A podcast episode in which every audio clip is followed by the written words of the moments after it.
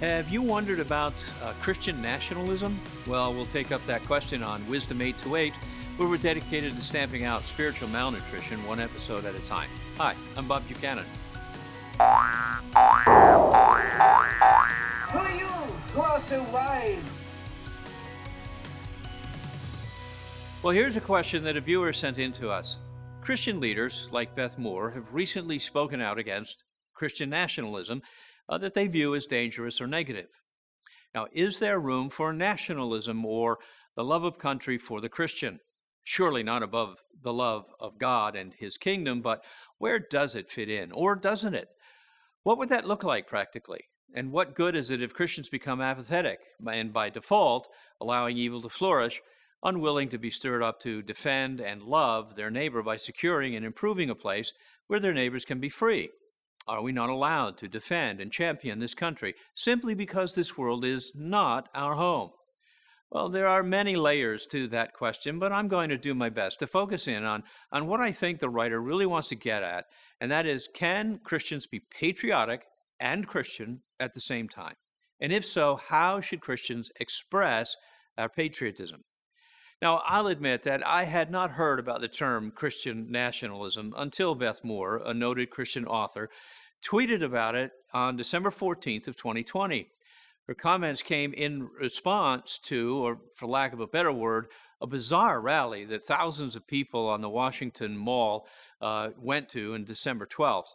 And as far as I could tell, the rally had no official sanction or even common name. It was called Stop the Steal Rally, or a Trump support rally, or a protest of the election rally, or a Stand Up for America rally, or all of the above, and perhaps none of the above. What made the rally so strange was the almost messianic overtones of the participants. An Orthodox, uh, Orthodox rabbi gave permission to an American born Israeli man to blow a shofar uh, decorated in red, white, and blue colors Roman Catholic participants invoked the Virgin Mary and the saints, and one well known American CEO reported a prophetic vision about Donald Trump. There was even a Jericho march during this interfaith rally.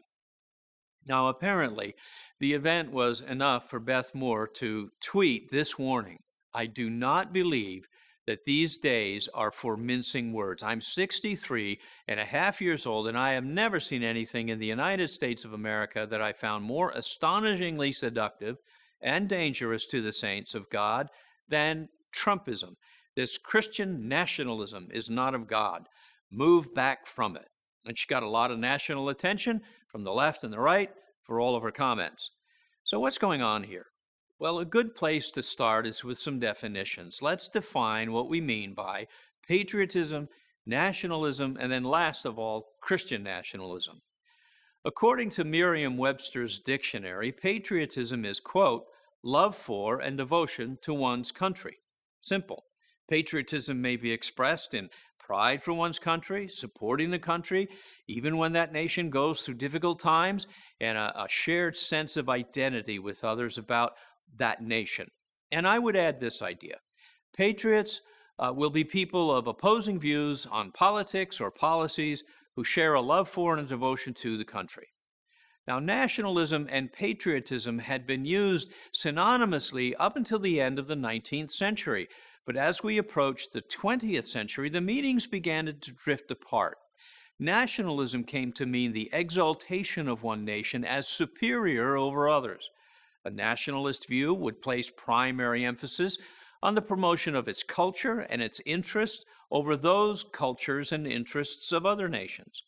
Almost any nation can put its name in front of nationalism. It could be American nationalism, English nationalism, South African or Hindu or Indian nationalism. If nationalism is the exaltation of one nation over another, then Christian nationalism uh, would act in the same way with the added component of a biblical or theological bent. One website put it this way, quote, Christian nationalism seeks to merge Christian and American identities, distorting both the Christian faith and America's constitutional democracy. Christian nationalism demands that Christianity be privileged by the state and implies that to be a good American, one must be a Christian. End quote. Another website calls it, quote, a movement that is in the business of merging Christian and American identities, liberally mixing biblical teaching with the principles of constitutional democracy until the line between them is blurred or even erased altogether. End quote. While I don't think that this is true, uh, nor is it a good idea to weave biblical language into America's national identity, it's just simply not a good. It's just simply not a new thing. It reaches as far back as the founding of our nation.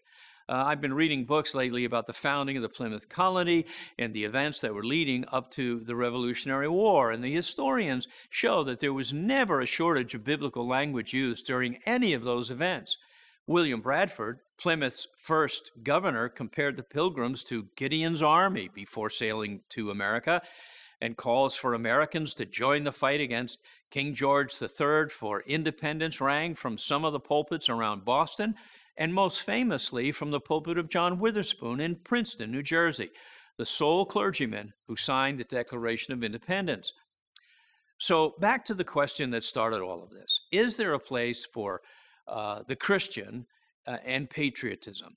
And the answer is yes. Uh, should we say that America is the greatest nation on earth? Well, that depends on whether or not you can recognize that we are also a flawed nation. Now, I'm reminded of Winston Churchill's quote about democracy when he said, Democracy is the worst form of government, except for all the others that have been tried. Now, as Christians, we should appreciate the ways that God has blessed our nation with its freedoms and its rights that come from God. But at the same time, we have to recognize that we're not a perfect nation. As the framers wrote in the preamble to the U.S. Constitution, the American experiment is a freedom to govern ourselves, and, and it will always be an attempt, quote, for to form a more perfect union. So we're still working on it because the corruptions of sin are still a part of every man, woman, and child in our union. Now, can we be patriotic and a Christian? Well, yes, of course, and, and with uh, a definitive Christian flavor. And here's what I mean. Let's take a cue from Paul, who, who spoke of his own nation with such loving compassion and warmth. He said this My heart is filled with bitter sorrow and unending grief for my people, my Jewish brothers and sisters. I would be willing to be forever cursed, that is, cut off from Christ, if that would save them. They are the people of Israel, chosen to be God's adopted children. God revealed his glory to them. He made covenants with them and he gave them his law. He gave them the privilege of worshiping him and receiving his wonderful promises. Abraham, Isaac, and Jacob are their ancestors, and Christ himself was an Israelite as far as his human nature is concerned. And he is God, the one who rules over everything and is worthy of eternal praise. Amen. Now, Paul surely admires what God had done for his nation, and he deeply appreciated his Jewish brothers and sisters. This kind of patriotism is the right kind. And so I'd recommend that Christians avoid arrogant nationalism and Christian nationalism and instead take Paul's stance of love for his country and countrymen to deepen our desire that many more would come to faith in Christ through the offer of the gospel. Now, there are three ways that our patriotism can go too far. If your patriotism takes a higher place in your heart and mind than following Christ, you have probably forgotten your truest identity. You have forgotten who you are. If you are a Christian, you are first and foremost a citizen of heaven. And that's what Paul said to the Philippians, who were proud to be a Roman colony. They were called a little Rome in their day, and they aspired to the same heights of honor and valor as Rome itself. Although, let's remember, Rome had its very dark side. But Paul reminded them that they belonged to the kingdom of God first, and there was no dark side to that. And they lived by a holy constitution and a glorious set of laws.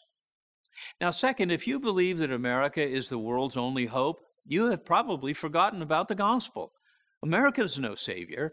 It will not save the world nor humanity. America does not have a special covenant with God like the Old Testament people of God had. Yes, God has blessed our nation tremendously. And he's used the generosity of Americans to relieve all sorts of pains and, and disasters all around the world. But not because we are a chosen people. God had only one nation with a covenant relationship. In fact, Let's see our nation from Isaiah's perspective. Isaiah said, Behold, the nations are like a drop from a bucket and are uh, uh, accounted as dust on the scales. These are powerful expressions about the inconsequentiality of all the nations when compared to the majesty of God. What are the nations? So impressive in their glory and their earth shaking uh, power? Well, the answer is they're just like a, a drop of water falling uh, from a bucket back into the well. Uh, they're like a speck of dust on, on the pan of the balance scales. It doesn't even cause the scales to flutter. Both are fleeting and don't get much notice. Daniel wrote that God is sovereign over the kingdoms of mortals and he gives it to whom he will. God executes judgment, putting down one ruler and lifting up another. And the Apostle Paul himself preached that God made all the nations to inhabit the whole earth, and he designated the times of their existence and the boundaries of the places where they would live. Now, if you were born in America, there's a place for proper love for your homeland because God decided that you should be born there. All you need to do is to travel or live in a foreign country for a short period of time to realize how great it is just to get back home. For a brief time, our family lived in Tokyo, Japan. It was a great experience, getting to know a whole different culture. But when it came time to return to the U.S., we were glad to be back home because that's how it felt. It felt like home, like where we belong. And uh, there were a lot of wonderful experiences in Japan, but we were home now.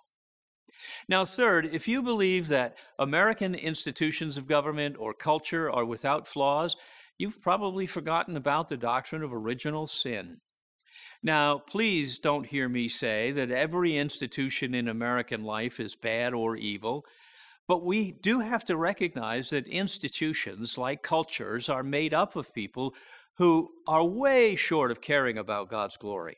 All people, Paul tells us in Romans 3, are born with a terrible problem.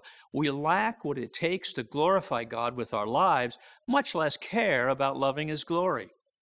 Whether that institution is the family, the small town city council, or the United States Senate, the people who populate all of those institutions do so with a multitude of motives, some good, some selfish, attitudes, some caring, some hateful, ambitions, and plans. Even the best of men and women are men and women at best. And that is the reason why Paul commands us to pray for leaders in every institution. I urge you, he says, first of all, to pray for all people. Ask God to help them, intercede on their behalf, and give thanks for them. Pray this way for kings and all who are in authority, so that we can live peaceful and quiet lives marked by godliness and dignity. This is good, and it pleases God our Savior, who wants everyone to be saved and to understand the truth. Now, there's one more reminder that we need when thinking about patriotism in our Christian faith. And it's from one of the most important scenes in the book of Revelation, and it helps to put patriotism, I think, in its proper place. John is looking at the throne where Christ, as the Lamb of God, is being worshiped. And around the throne are four living creatures, and they all, and, and the 24 elders, and they all sang a new song. And here's the song You are worthy to take the scroll and to break open the seals, for you were killed, and by your sacrificial death, you bought for God people from every tribe, language, nation, and race. You have made them a kingdom of priests to serve our God, and they shall rule on the earth. Now, on this side of the new heavens and new earth, we may love our nation, our homeland, without uh, sidelining our Christian faith, even at the same time identifying as citizens of heaven. As citizens of heaven, we long to join with every tribe, every language, every nation, every ethnicity saved by Christ's blood, made into a kingdom of priests to serve God. That's who we really are now, and most uh, will be uh, fully in days to come at the return of Jesus. Well, that's all for today. Thanks for joining me, and thanks to Steve Dine behind the camera, a true citizen of heaven, working to make Wisdom 828 fulfill its mission of stamping out spiritual malnutrition one episode at a time. You be of good cheer.